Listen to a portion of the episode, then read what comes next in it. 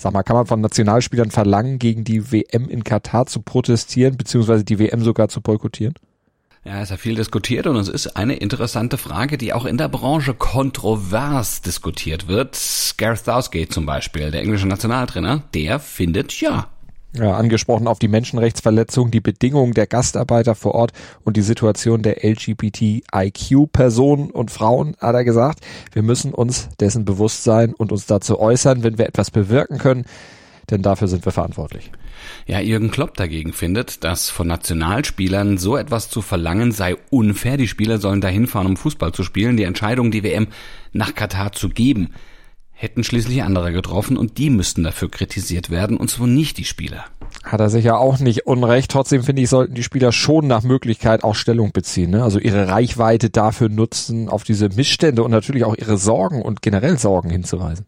Ja, dazu möchte ich allerdings noch sagen, nicht jeder sollte immer zu allem etwas sagen. Manchmal ist es dann auch besser, wenn sie es vielleicht lassen. Aber wenn du so ein helles Köpfchen hast, der wirklich was zu sagen hat und der wirklich sorgenvoll dorthin blickt und Sorgen hat, dann kann er das dann, wie ich finde, auch kundtun. Wobei ich zugegebenermaßen noch nicht einschätzen kann, wie sehr einem das auf die Füße fallen könnte.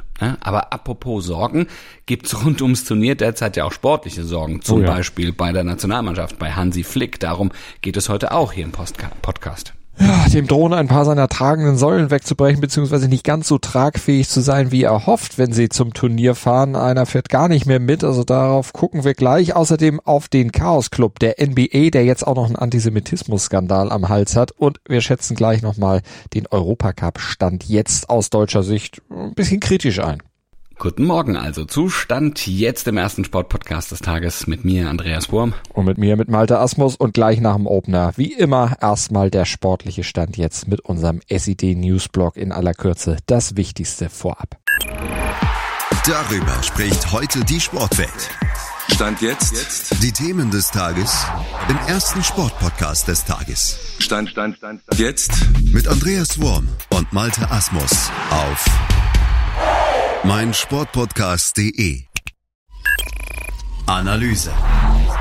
So, vier deutsche Teams im Achtelfinale der Champions League. Wir haben es gestern schon mal zum Eingang gesagt. Einer zumindest weiter in der Europa League und dort haben sich ja die Freiburger auch extrem gut verkauft.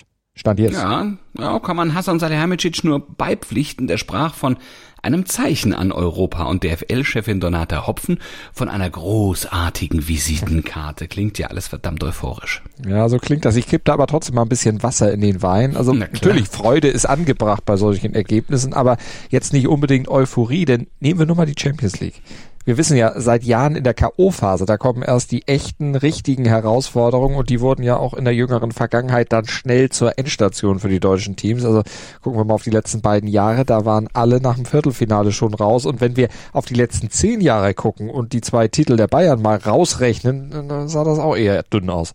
Ja, stimmt. 2020 schafft das RB Leipzig immerhin ins Halbfinale. Mhm. 2013 gab es das Finale zwischen Bayern und Borussia Dortmund.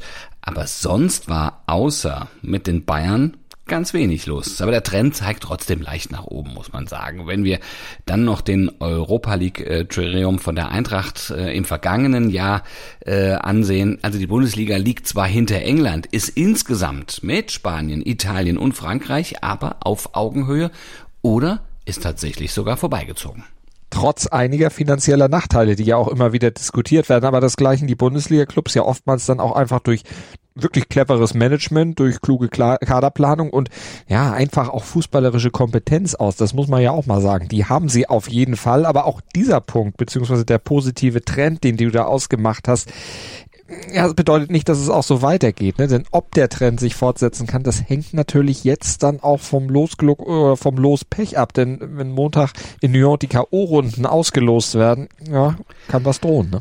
Ja, das stimmt. Da droht selbst den Bayern ein Hammer los. Liverpool oder Paris wären da möglich. Dortmund, Frankfurt und Leipzig könnten es mit dem Titelverteidiger, mit Real Madrid, mit Manchester City oder auch mit dem FC Chelsea zu tun bekommen. Ja, danach könnte die kollektive Freude dann schnell wieder kollektiver Ernüchterung weichen. Deshalb kein Grund für Euphorie, aber natürlich freuen darf man sich. Analyse. Euphorie hast du gerade gesagt. Mhm. Euphorie ist bei den Brooklyn Nets in der NBA ja, längst verflogen.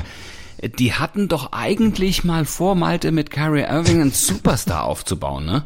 Also ja. jetzt müssen sie aber mittlerweile einsehen, also, dass sie mit dem 2019 eigentlich, also wir haben sie 2019 geholt, die haben sich eigentlich nur Ärger geholt, ne? Ja, sie wollten eigentlich um ihn herum wirklich eine tolle Mannschaft aufbauen mit großen Namen, aber jetzt äh, unterm Strich nach drei Jahren sieht man ja, er ist einer der Gründe, warum die Nets mittlerweile eigentlich das Chaos-Team der Liga sind. Na, man hätte es eigentlich erahnen, man hätte gewarnt sein können, denn der hat seine Ex-Clubs Cleveland Cavaliers, Boston Celtics jeweils mehr oder weniger offen dazu gezwungen, ihn zu anderen Teams zu tauschen. Ja, und so ist er 2019 auch bei den Brooklyn Nets dann gelandet und sorgt seitdem eigentlich nur noch für Ärger. Letzte Saison, da konnte er ja zunächst weder trainieren noch spielen, weil er eine Corona-Impfung verweigert hat und dann schieden die Nets in der ersten Runde der Playoffs aus gegen Boston und da kassierte Irving dann auch noch eine saftige Geldstrafe, weil er Celtics-Fans beleidigt hat. Ja. Oh, ja, auch gut, aber seine Co-Stars stehen ihm da nichts nach, oder? Nee, nee, nee. Also im Sommer forderte Kevin Durant ja den Rauswurf von Trainer Steve Nash und auch gleich von des, äh, Manager Steven Marks dann gleich noch mit. James Harden, der verlangte den Wechsel, bekam ihn aber auch, aber dafür haben sich die Nets dann den doch ziemlich egozentrischen Ben Simmons geholt. Ja, und am Montag wurde dann noch Trainer Nash gefeuert. Sein Nachfolger soll angeblich Ime Idoka werden. Ähm, der war ja bei den Celtics vor die Tür gesetzt worden, weil er eine ungebührliche sexuelle Beziehung zu einer Angestellten des Clubs hatte. Du drückst das vornehm aus, genau. Der hat äh, da rumgepimpert offensichtlich. Naja, Bitte? und äh, ja, so könnte man so sagen. Aber Bitte? jetzt setzte aber, und äh, da müssen wir jetzt wieder ernst werden, Kyrie Irving dem Ganzen die Krone auf, als er nämlich zu Wochenbeginn für einen Antisemitismus-Skandal gesorgt hat. Der hatte nämlich via Social Media durch einen Link Werbung für ein antisemitisches Buch und einen antisemitischen Film gemacht. Genau, und ich finde, das sind wirklich die Probleme, die diese Liga hat oder die sie, die sie mit einzelnen Personen haben. Alles andere ist natürlich auch ein wahnsinniger Star-Habitus, aber sowas kannst du halt nicht durchgehen lassen. Ne? Und es jetzt versucht er, das mit einer Spende von 500.000 Dollar an eine Organisation gegen Hass in der Gesellschaft wieder glatt zu ziehen. Ja, sperren müsste man den, nix anderes. Analyse. Manuel Neuer angeschlagen an der Schulter, seit dem 8. Oktober ohne Pflichtspiel. Thomas Müller, erst hat er Corona, dann hat er Magen-Darm, dann Hüftprobleme. Er ist nicht wirklich im Flow. Zwei Spieler, die für Hansi Flick eigentlich Führungsaufgaben in Katar bei der Weltmeisterschaft übernehmen sollten, sind Stand jetzt noch nicht richtig fit. Aber bei denen besteht zumindest die Chance, dass sie bis zur WM wieder fit werden. Anders als bei Timo Werner, der hat sich in der Champions League ja verletzt, ist jetzt aber ganz raus, muss wegen Syndesmoseriss bis Jahresende pausieren und das ist äh, extrem bitter für ihn. Ja, für ihn, aber auch für Hansi Flick. Ne? Ich meine, 24 Tore in 55 Länderspielen, das ist keine so schlechte Quote, aber die fehlen jetzt natürlich. Ne? Und im Sturm ist die Nationalmannschaft sowieso schon dünn besetzt. Jetzt muss Flick wirklich improvisieren.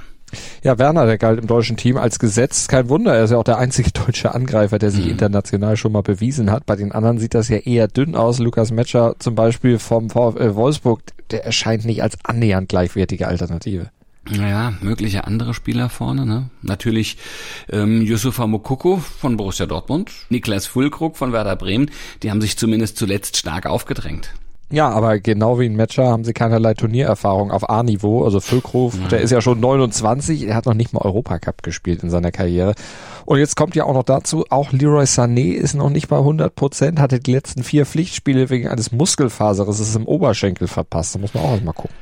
Ja, das ist alles nicht wirklich gut, ne? Aber Marco Reus kann jetzt vielleicht am Wochenende sein Comeback geben und Jonas Hofmann ist nach seiner ähm, Schulter-Eck-Gelenksprengung zumindest mal wieder im Training wenigstens ein paar halbwegs gute Nachrichten für Hansi Flick. Das bringt der Sporttag. Stand jetzt. Nach drei Pflichtspielen Niederlagen in Serie möchte Borussia Mönchengladbach heute Abend zum Auftakt des 13. Spieltags der Bundesliga wieder in die Spur finden, um dann vor der WM-Pause ja die Europapokalränge im Blick behalten zu können. Mhm, der VfB Stuttgart gastiert um 20.30 Uhr im Borussia Park. Und der ist nach drei Siegen aus vier Pflichtspielen unter Interimstrainer Michael Wimmer im Aufwind. Wird also nicht wirklich leicht für die Fohlen. Und Lukas Dauser, der hat auch eine schwere Aufgabe, der hält die deutschen Farben im Mehrkampffinale der Kunstturn-EM in Liverpool hoch. Ist ja immerhin Olympia Zweiter, aber heute dann ab 19 Uhr nur Außenseiter. Wir dagegen sind hoffentlich Montag früh wieder ab 7.07 Uhr euer Favorit für den ersten Sportpodcast des Tages. Nennt mir einen besseren, ach, nennt mir einen anderen. Nein, hört einfach uns im Podcatcher eurer Wahl.